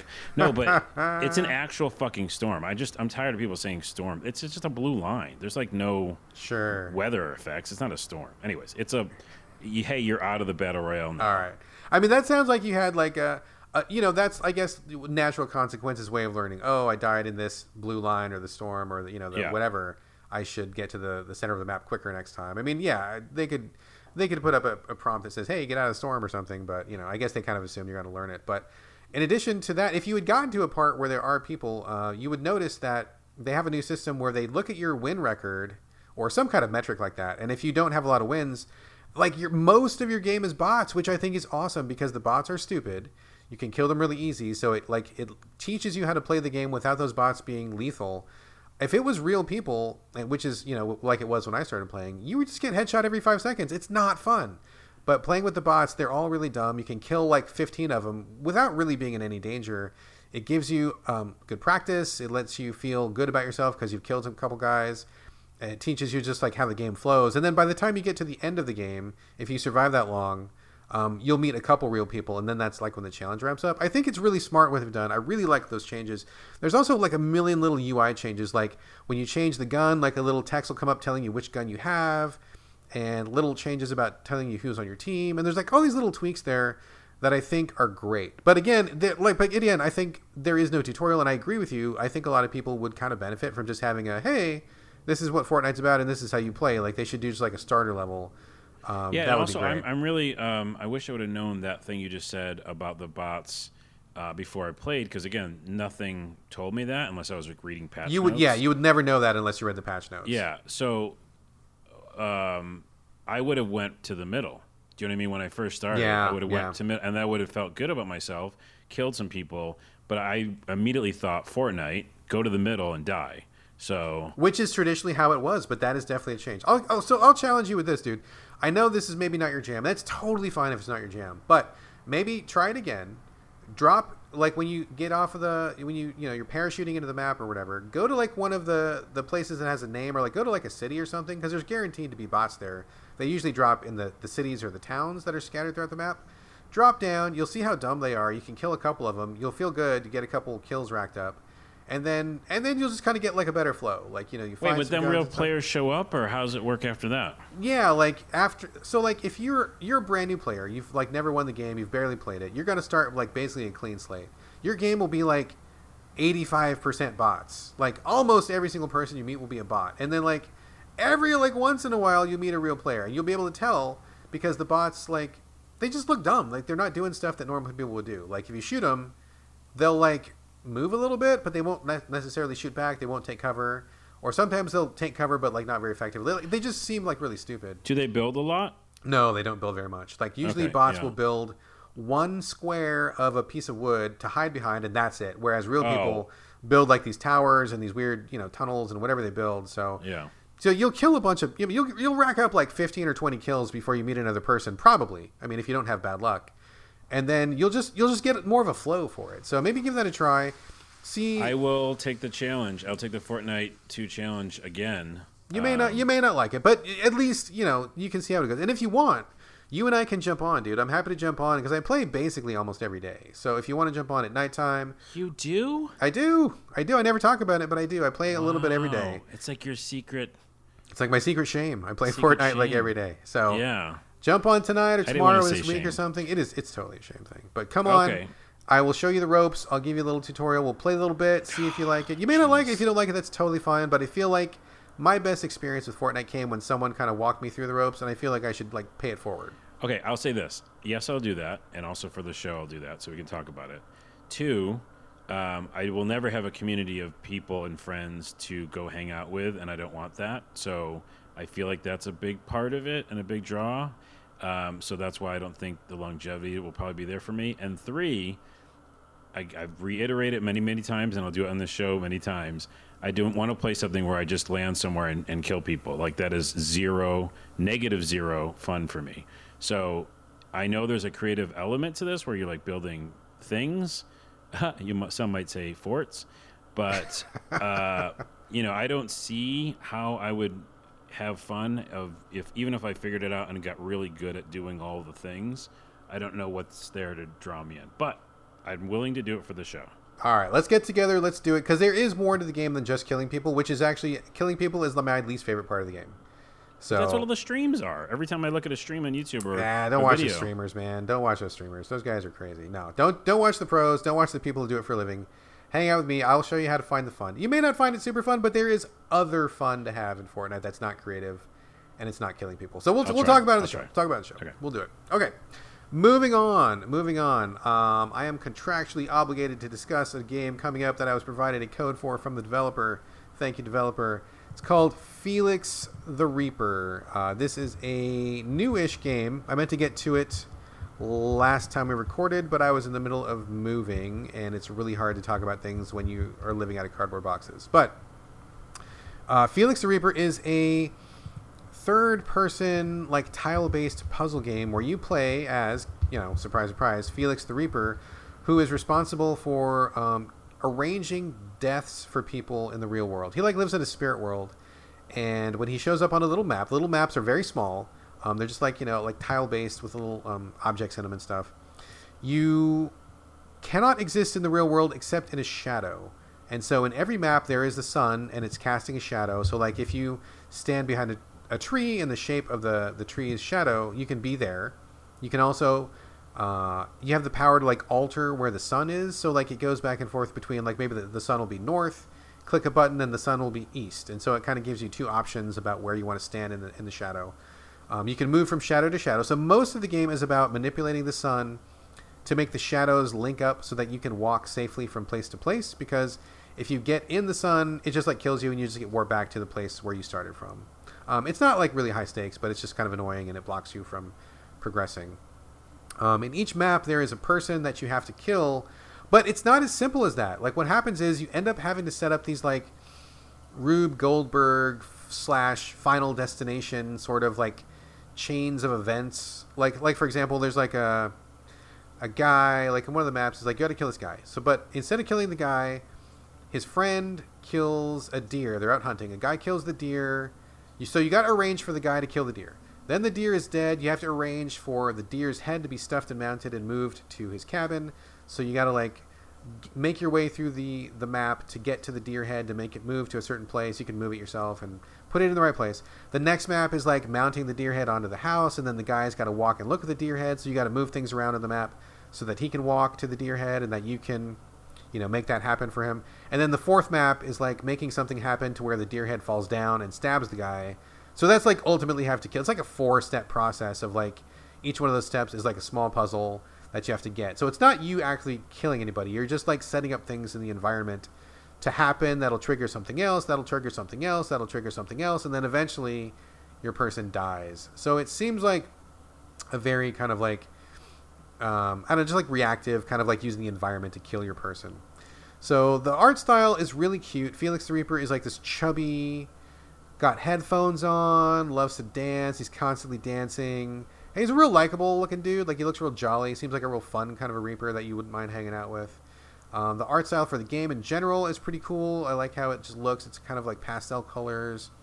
Everything is kind of like semi abstract, and it's just got a real pleasant look to it. Like it looks like a very appealing kind of a title. Um, and I was I, I jumped into this, you know, wanting to see what it's about, and I gotta say, as soon as I started playing it, I started cooling off really quickly. I I gotta say, I don't like the way this plays, which is a shame because I think setting up those chain of events is kind of fun. I think Felix is a fun character. I like the way it looks. It's got a lot going for it. Like if you look at this on a trailer, it seems really appealing. Yeah, I saw Um, the trailer, and that's what drew me in. It's 'cause it cute. was- like it looks really good, right? Yeah, I, I'm not, my question though, real quick, is that it all takes place in this kind of um, hex map, right? Yeah, yeah, yeah. And I feel like that's what turns me off sometimes because like the things you just explained was really interesting. Where like you had to do this to do this and to make this happen, and those felt like story beats. But if it's all taking place on this kind of like grid map, does that take some of the fun out of it because it's more like a puzzle game, or that's not why you don't like it? That is exactly why I don't like it, but I don't think it's necessarily because it's a grid map. I think they could totally make this work. But so the problem, the problem with Felix the Reaper is that this is a very persnickety step-by-step game. So it's not a free-form game. If you look at the trailers, it kind of seems like you have more freedom than you do. But what happens is you start a map, you're standing in a shadow, you can barely move anywhere, so you have to figure out what can I move in the environment, of what can I pick up, what can I push to make a shadow for me so that I can get to the next shadow, to get to the next shadow, to get to the next shadow, to get to the thing that I need to get to. And as far as I can tell, there is only ever one solution. Like there is there is a very specific order of operations that you're supposed to do. It's not make it up as you go along. It's not freeform at all. So like if you can't figure out what your next step is, you are stuck. And mm. the developers realize this because they give you a hint system where you push this button and it'll give you like an arrow pointing to something that'll be like, hey, this thing over here. But it's not really good enough because the tutorial in this game is awful. They don't really teach you the mechanics. And it wasn't until a fair distance into the game that I figured out you could, pro tip, stack things on top of other things to create longer shadows. That would have been really helpful to know. I didn't really realize that for like a long time. Um, and just like how you move things is just very like, okay, move this garbage can to this exact square. And if you rotate the sun, it'll just barely reach this other shadow. And if you walk over here, then you can move three squares this way. And it's just like very, very, very, just too finicky, man. Like it's just not fun because all you're basically doing is trying to read the developer's mind about what exactly they want you to do. And to be fair, I mean, a lot of puzzles only have one correct solution. I get it. But just something about how tedious this is and how many wrong steps you can make and how often I was leaning on the hint button. I mean, I was hitting the hint button constantly. Like I was just like, I don't get it. What am I doing? I don't. What was my next move? I can't move here. I can't move here. I'm getting frustrated. I just it just didn't flow and it didn't come together the way that a natural puzzle game does. And I just felt like I was trying to read the developers' minds. It didn't feel like I was really solving anything on my own. I just it was just like a lot of frustrating guesswork and I just really quickly cooled off on it. So I just Man, I just wasn't bad. having yeah, I wasn't having fun. I was not having fun, dude. It felt like hard work. because when I saw the like you said, I saw the trailer and the the, the personality in it and uh, the character, you know, it, it's kind of misleading because then I saw the map and I got scared. And I guess I rightfully so because what you're saying is not the type of game I like, where it's like you do this exact thing, and if you don't do it, then you fail. Um, that might be a through line with what I like, what I don't like in games. Um, I think we just did some self discovery there. yeah, yeah, we have a lot of that maybe on this show. I'm getting some psychology. Um, Felix the Reaper, yeah, and also I heard a great story about it. How it took him so long to make the game, and man, that just sucks. Um, yeah, the developers are really putting out a lot of videos, and they they made a lot of cute videos about the making of the game, what all the hard work that went into the development. They spent a lot of time working on the character, making the character super appealing, and it's like, yeah, man, like you guys are so on point with so many aspects of it, but the gameplay is just not fun, and that's really what it comes down to. It just does not feel fun or pleasant to play. It just feels really annoying. And I mean, it, I mean, I got stuck in one map where I didn't I couldn't figure out the move they wanted me to do. I knew what I needed to ultimately do, but I couldn't figure out how to get there. And I was stuck and I just got really frustrated and I just had no idea what to do. And even with the hint system wasn't really helping me because I wasn't sure what I could do and it just wasn't really clear. And I just I just like all the all the air just went out of me, you know. I just like I just I just lost the will to play this game. I lost the will to continue, and it sucks because you know Felix is really fun. He looks like a cool dude that I want to that I want to party with, but I just don't like this game. I just really don't. Let me leave a, an optimistic ending to it. Okay, then. okay. um, because that's what I do. And I would say that they did spend so much time on this character and this kind of, um, you know, I don't want to say story building, but at least environment and and uh, aesthetic. So maybe they can take these assets and make a second game, right? Absolutely, And absolutely. Make it a platformer. Make it something else where you have a little more free form. It's not tied to these puzzles, and we all like the the character and the design. So that would be my suggestion. If if the reviews keep coming in like this, you know. I agree. I mean, I think they've done. I mean, the world is cool. Felix is cool. The vibe is cool. Like they've got so much good shit going on here it's just the gameplay that lets him down. I would totally play a Felix the Reaper platformer or even a music game because he's constantly dancing. He's doing dance moves and he's got headphones on, and music plays no part in this game at all. It's just window dressing, which I think is a missed opportunity. It would Yeah. be really cool if there was like a little quick rhythm section or something to to take advantage of that. But I would love to see Felix repurposed. So I agree with you. I think this is too good to let it go, but in its current form, is just not a good time. So anyway, Okay. Felix the Reaper. Uh, there you go. Now, I got to be honest with you, Carlos. I got to be honest with all of our listeners. I had every intention in the world of playing this next game, but as we all know, the road to hell is paved with good intentions. That is one of my favorite sayings. Have you heard that saying before? I have heard that. Yeah. I love that. I'm going to tell you, like, dropping some truth here. I have two favorite sayings in the entire world. This has remained true for me for years. One of my favorite sayings, the road to hell is paved with good intentions. I love that saying. The other saying that I like is hell is other people. So fucking true. So between those two sayings, you can get a pretty good grip on my life philosophy. Um, so anyway, long story short, I feel like I've been talking a million years about this, but the point of uh, me bringing up the road to hell is paved with good intentions is because I knew we were going to be talking about the Outer Worlds, which is something I'm really, really, really excited for. Uh, but life was just too much, man. I did not even get a chance to start it. So I had intended to be like six hours deep by the time we recorded the podcast, and I could have all sorts of thoughts and opinions. We could banter about it. Uh, I have not even loaded up the game, so I apologize for that, man. You're going to have to carry the load on Outer Worlds this week. Can you do it, Carlos? I can, uh, but I am excited for you to get into it, and then we could talk about it on a future episode. I'm so well. We will definitely talk about it. Maybe like next episode. I fully plan on getting to it tonight. I just you know one thing after another, and I haven't talked about it a lot. But I just moved into a new place, and so like I'm, I got like cardboard boxes all over the place. I'm trying to get you know everything squared away, and just trying to get through my daily life because everything's you know upside upside down, topsy turvy right now, and uh, uh, I just did not have a chance to get to it. But tonight, I feel like tonight is my night. Yes. My, uh, I got some time. I got some free time. Gonna make some dinner, and I feel like tonight is the Outer Worlds. But in but until then, until then, we're keeping our our listening audience uh, on hold forever with this meaningless banter. Let's get to the juicy stuff. Carlos, the Outer Worlds, coming from Obsidian Entertainment, I believe, who I love. Yep. Tell us all about it, man. Yeah, they are famously the ones who did Fallout New Vegas, which people talk about. Which I love. Fallout New Vegas is the best. People love it. I, I mean, I grew up with Fallout 1 and 2 and have a special place in my heart for those games. And I like Understood, Fallout understood. 3 a lot, and Fallout 4 has issues. But um, New Vegas was, yeah, incredible. And they also did this game earlier, I want to say this year, called Tyranny. Oh yeah, God, man, I forgot about that. You're yeah, right. where you're like you play as the bad guy making difficult decisions. Exactly so. Exactly so. Um, so I like that, and- and they're really great with decisions and and murky waters and and gray areas, and that's how this game uh, starts out. Um, I'll get to the gameplay and and look of it in a minute, but just know this: um, Fall, uh, Outer Worlds.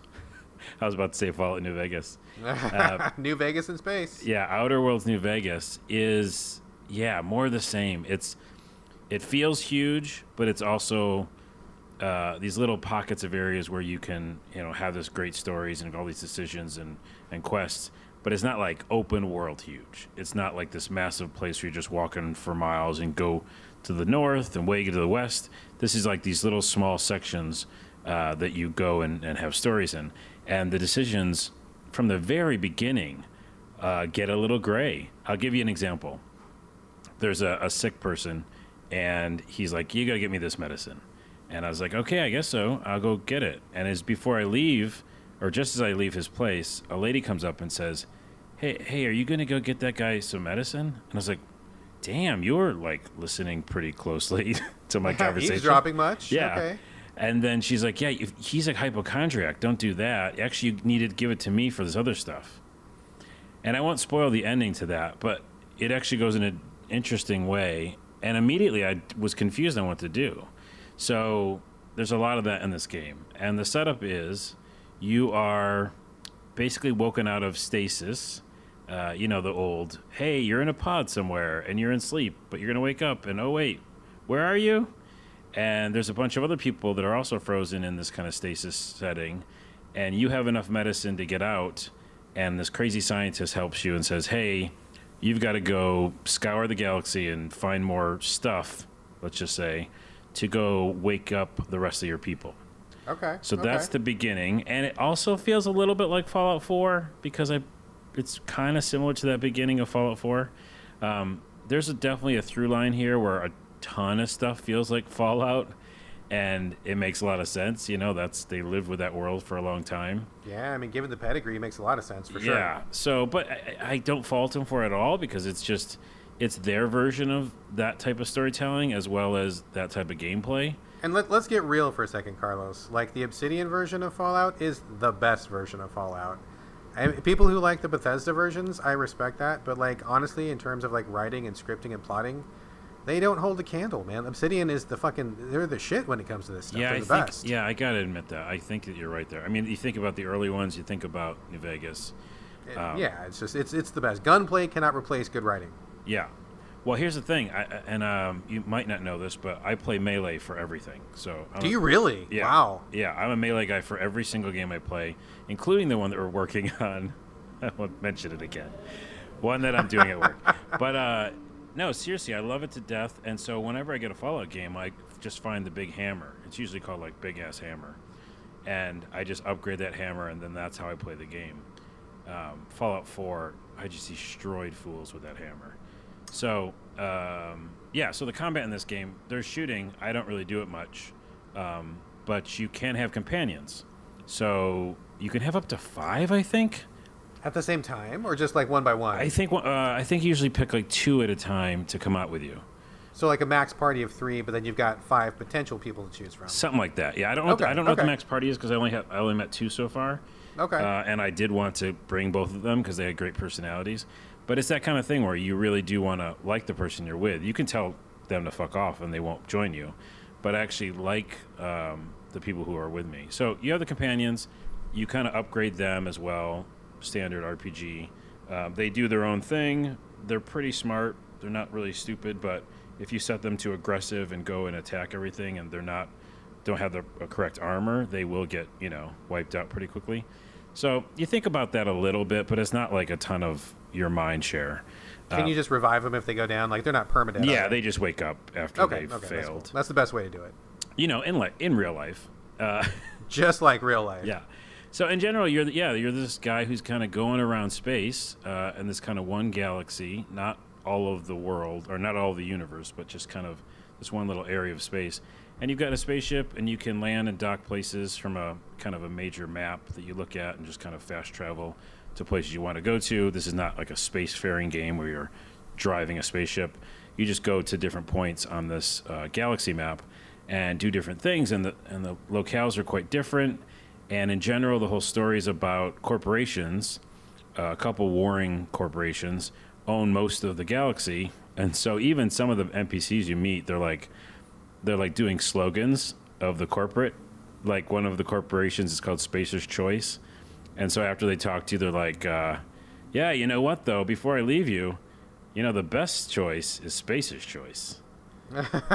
they just like bring that up in a conversation. like, are they just, like, contractually obligated nowhere. to say that? Actually, no. It's called. It's not the best choice. It's Spacer's Choice, which is not a glowing review. But um, so that corporation thing kind of comes through in the fact that like everything you're doing, without spoiling anything, is about yes, trying to get this stuff to revive your people, but also realizing the state of this galaxy, which is these huge corporations taking over uh, tons of towns, basically towns built around corporations, and you're deciding what who you want to help and do you want to go against this corporation at some point. So that's the setup. Gameplay is really fun. Uh, you can slow down time, similar it like to the, like the VATS? The yeah, VATS yeah. It's not system? all the way down. Like VATS was like, you know, it stops time. Um, this is just slow down time. So you hit a button, slow down time, able to get off a couple attacks, go back to the regular fight. Um, I don't really use it a ton, but it is kind of nice to just set it up when you're like going into a bunch of people to kind of give yourself a couple minutes to think where you're gonna go. Um, but with my big ass hammer, I just knock fools down. Sure, sure. Rain death down from above. On Yeah. them. Um, are we talking first person, third person? Do you get a choice? Hmm. It's only first person. Only first Yeah. person. And, and like, what is the? I mean, I guess it doesn't matter that much, but like, how is the customization? Like, do you I'm assuming you strap on all sorts of different weird pieces of armor and stuff like that. I mean, that's kind of the norm. Is that happening here? Yeah, there's tons of armor, and um, you can tinker with things, right? So there's workbenches. You can craft. You can break stuff down. You can add to um, your weapons you already have. Like, kind of just keep adding like five or ten damage points to them, which I actually love. Um, so you never really feel underpowered because you can work on your uh, items. And the armor is funny because it is definitely cosmetic too. So it's not just like you know the the damage counters and stuff and the hit points, but like early on you can just essentially get mech suits. So the role playing part is a little weird because you just walk in all these places and I basically feel like Robotech. You know, like all of my all my companions are like totally decked out in like this crazy space armor, and um, it's just a little. And then they cut to the cutscene and they're not fully like that because you got to see their faces. Uh, it's a little weird, but you know. Uh, it sounds a little awesome, more like it. yeah, no, it's. I feel like badass. You know, um, I, I only ran into one area where I was like underpowered, and what that meant was essentially I didn't have the armor. So, pro tip: if you get to an area and you're just like dying quick, it's probably not that you're you can't do the damage, uh, DPS or whatever. It's that you probably don't have the right armor, and you're going to get taken out quickly because they have better armor than you. So just there's all these little vending machines around the town uh, that goes perfectly in you know conjunction with the fact that corporations are everywhere. And just like, uh, can you like buy a cod piece in a vending machine? uh, I didn't look for that. Maybe I should. But you can buy armor and weapons and everything you could think of, and each vending machine is a slightly different one. So, right, um, they could be like three vending, vending machines in a row, and like the third one has like this crazy good armor. So, check all of them, and yeah, you could totally get stuff everywhere. okay. And there's skill trees, of course, you know, and leveling up and that kind of thing. And similar to Fallout as well, if, um, but done in a very interesting way. If you like fall a bunch, so like you fall from, you know, huge heights and hurt yourself, if you do that enough, it's like, do you want this flaw that you're like really bad at like falling?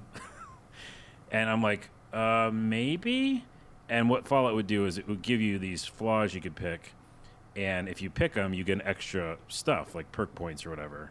But Okay. you also have these negatives, so it's kind of a you know.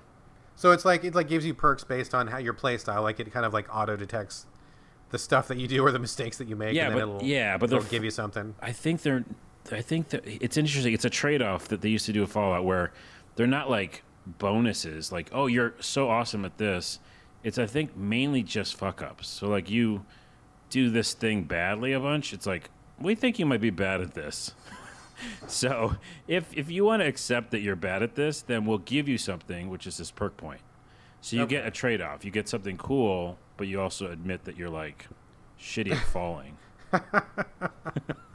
Which is an interesting way to tackle it. But um yeah, man, I gotta say this. Okay, this is my final Yeah, statement. yeah, I yeah, think. yeah, yeah. And we could talk about it forever. I really could.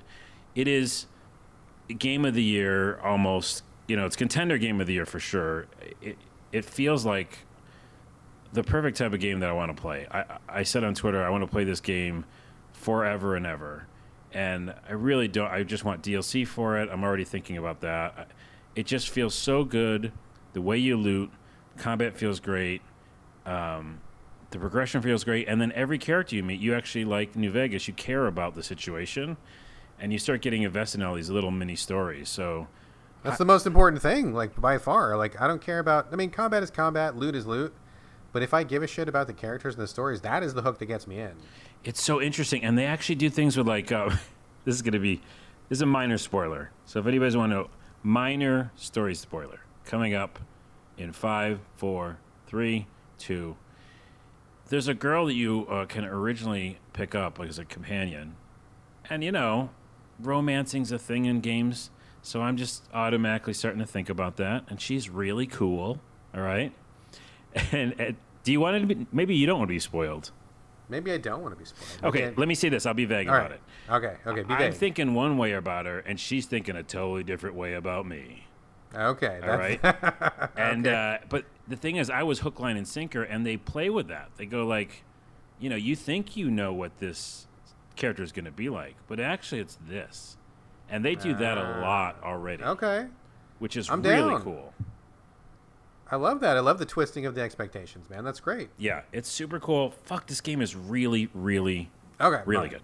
Well, all right, let's put a pin in it for now. I I'm gonna play this tonight. I gotta I gotta do a thing.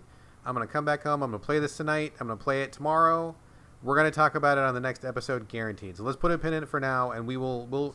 You know, I don't, I don't know how long it is. I've heard people say it's on the short side. I don't know what that means. Maybe are we talking ten hours? Are we talking twenty? I don't know. Can't exactly. be ten. There's no way. Okay. Yep. But we'll find out. We'll find out, and we will do a much deeper discussion next time. How's that sound? Looking forward to it. All right, excellent, excellent.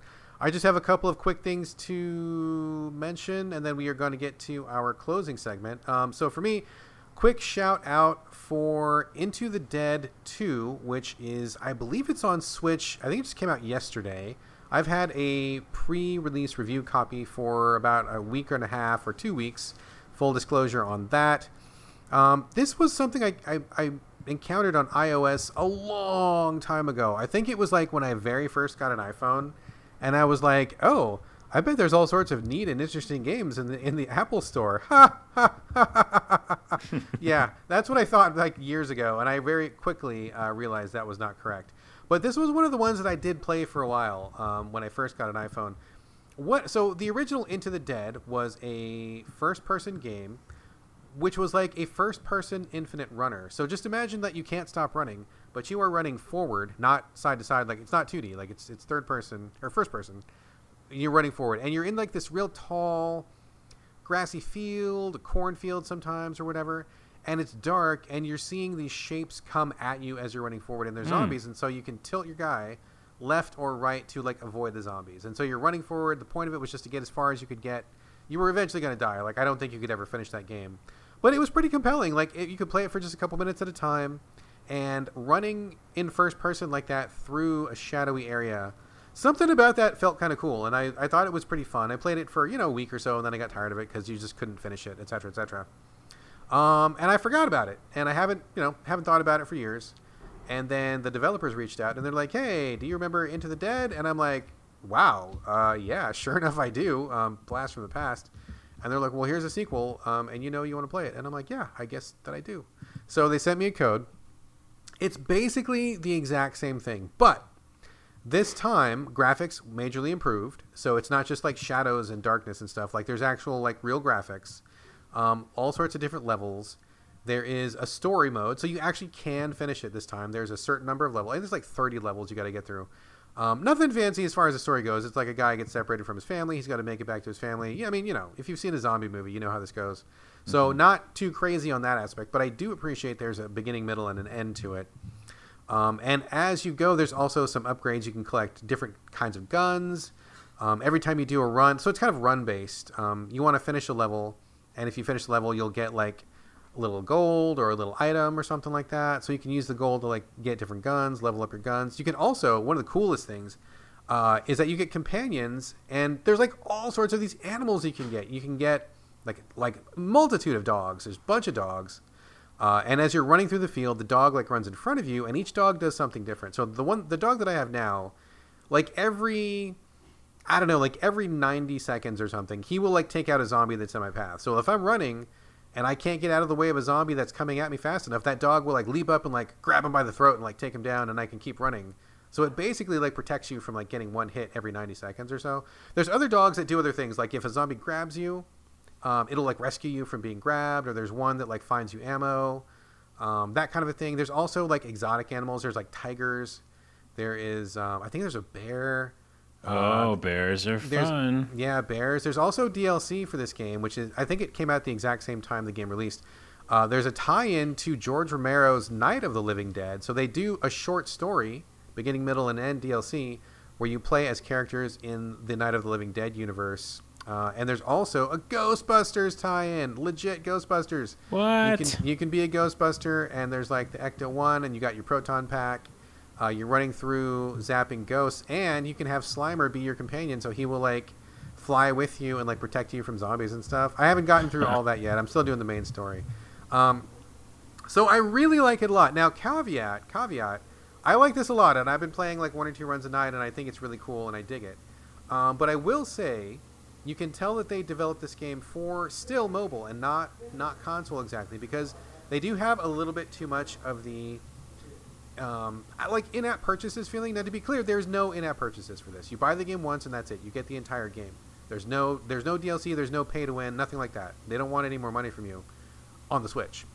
Um, but what happens is you have to do these runs, and some of the levels have these challenges that you need to progress. It'll be like kill 20 zombies with a shotgun, or you know, kill five zombies without reloading, or you know, something like that. Mm.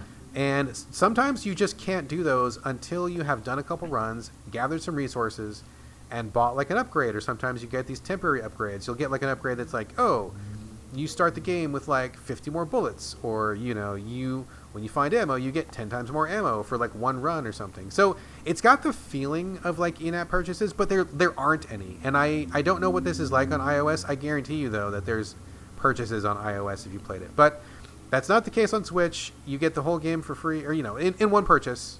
You can also get the DLC. Um, I think it's really fun in short bursts. I have not finished it, uh, but I dig it, and I'm still chipping away at it. So I think it's really cool. But just as a heads up, I, you know, I'm a little bit scared that the the further I go, the more the more it's going to feel like I need to grind in to kind of take the place of in-app purchases. But Oh, we'll see. yeah. We'll see. I, haven't gotten to that point yet, but I'm I'm suspecting. Yeah, I'm looking at the pictures of it, and it looks arcadey. Um, you know, Apple arcadey, iOS, Android Yeah, arcadey. yeah, very much, Um, very and so. I'm sure they designed it with that in mind first, and then they just ported it. So maybe it's a little weird because there isn't that um, level of leveling up by buying stuff.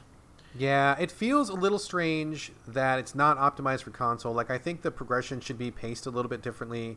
I think some of the systems should be a little bit different when you're playing on console with no expectation of pay to win.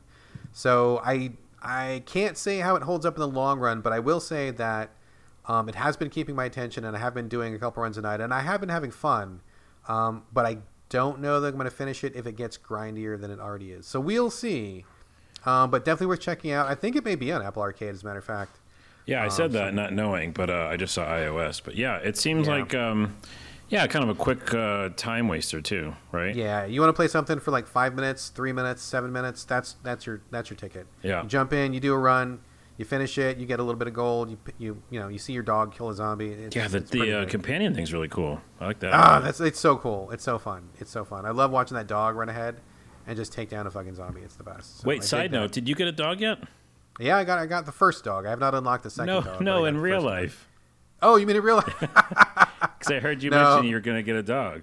Yeah, yeah. We were gonna get a dog because we have a yard. We have not had a yard in like more than ten years, and my son really wants a dog. So we told him um, once we moved, the place we were previously living did not allow dogs. So we're like, you know, that's off the table. End of discussion. Um, but now that we're in this new place, we can have a dog, but we need a fence. We got to put in a fence first. Ah, yeah. Once we get a fence, we may talk about it. But you know, having a pet brings up all sorts of other questions. I mean, we we do not a lot of traveling, but we do some traveling, and so it's like, well, what do we do with the dog when we travel? You know, I mean, we do activities and stuff. I mean, I there's a lot of questions. There's a lot of questions. Well, I'll tell you But what I- you do. The dog, it's called the Dog Hotel. Oh man, that's expensive though. It traumatizes the dog. I don't know, man. I, I, I'm saying that to myself with like inside joke that I have a, a stand-up bit about a dog hotel.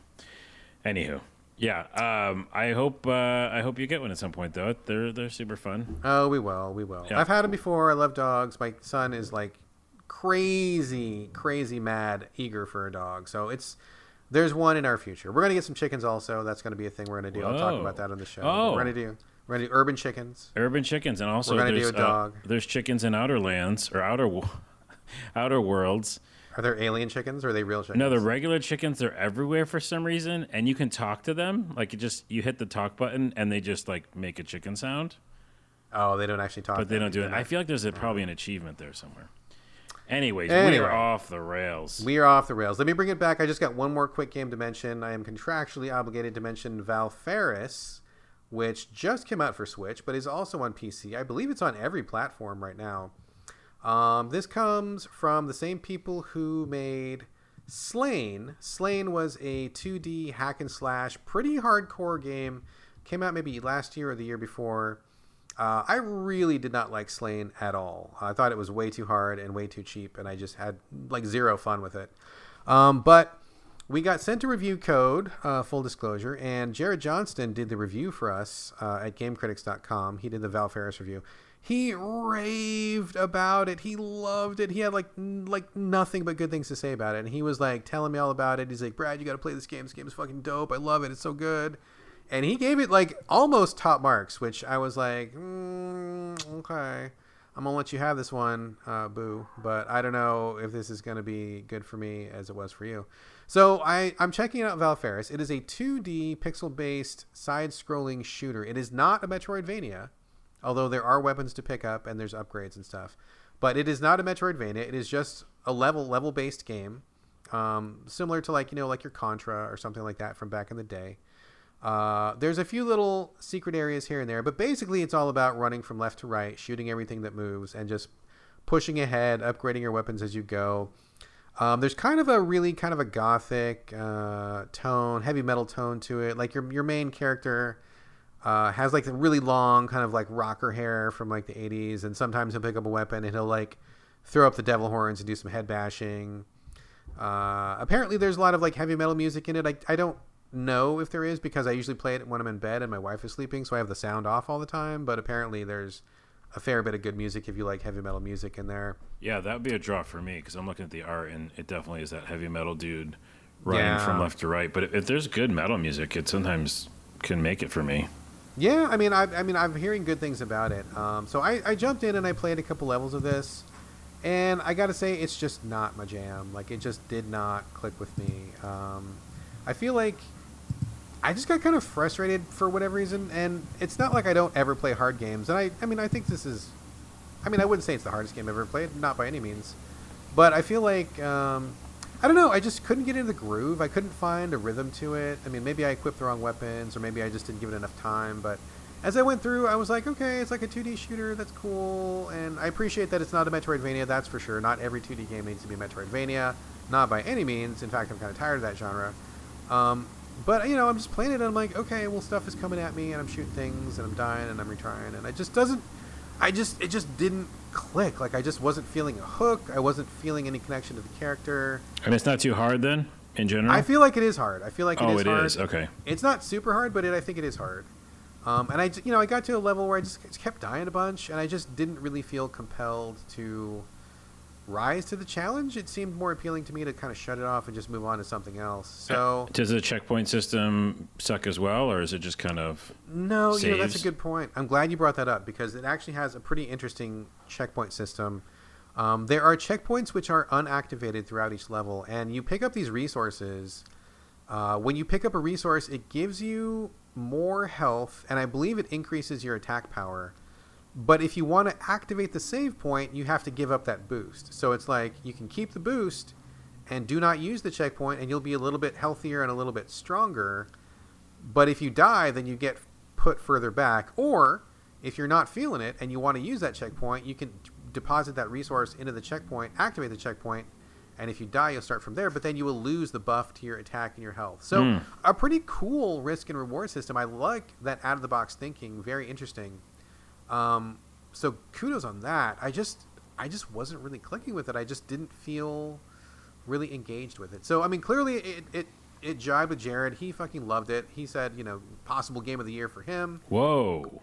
Not for me, but for him. Um, so for me, it was like, okay, cool. It's I get what it's doing. Not feeling it at this time. Maybe I'll come back to it. Maybe I won't. But it didn't didn't really click with me. But Valfaris is a thing. If you like heavy metal, if you like that kind of stuff, if you want a 2D shooter that's not a Metroidvania, maybe check it out. And there you go. Any All final right. questions on that, Carlos? No, no. I, I- just uh, I'm really interested in after we get done recording, I'm going to listen to the trailer so I can hear the music because music does do a lot for me. Um, it can like make the journey more fun, and you're like just having fun because you're rocking out and destroying things. And I do like that save point idea. Um, but also, if it's super hard, uh, I'm usually out. You know what I mean? If it's Yeah. too too hard, so I, I like to. Ch- I might check it out. I mean, I wouldn't say it's super hard, but I think it was like, it was like super hard. I mean, it, it was hard to the point where, if I wanted to get past it, I needed to give a shit about the game, and I right. didn't. You know what I mean? Yeah, yeah, yeah. So like, it wasn't. I mean, I've played way harder games than this, but I cared about those. Like you know, like like like Hollow Knight, for example. Hollow Knight is hard as fucking balls, dude. But I like that game. I like the main character. I like the world, and it gave me the energy to kind of progress past those barriers. And I, I would you know hang in there and try that boss 10, 15 times. Whereas in Valfaris, it was like, okay, I died, but do I really want to dig deep and like Yeah. push forward? Like I kind of don't care. Yep. So that's that's kind of where I landed on that. But Okay. okay. Anyway, that is all the games we are going to discuss for the show. But we are going to be doing a regular closing segment, which I am very excited about. And Carlos, you are the star of this one, so you are always going to get the final word, which I'm very happy about.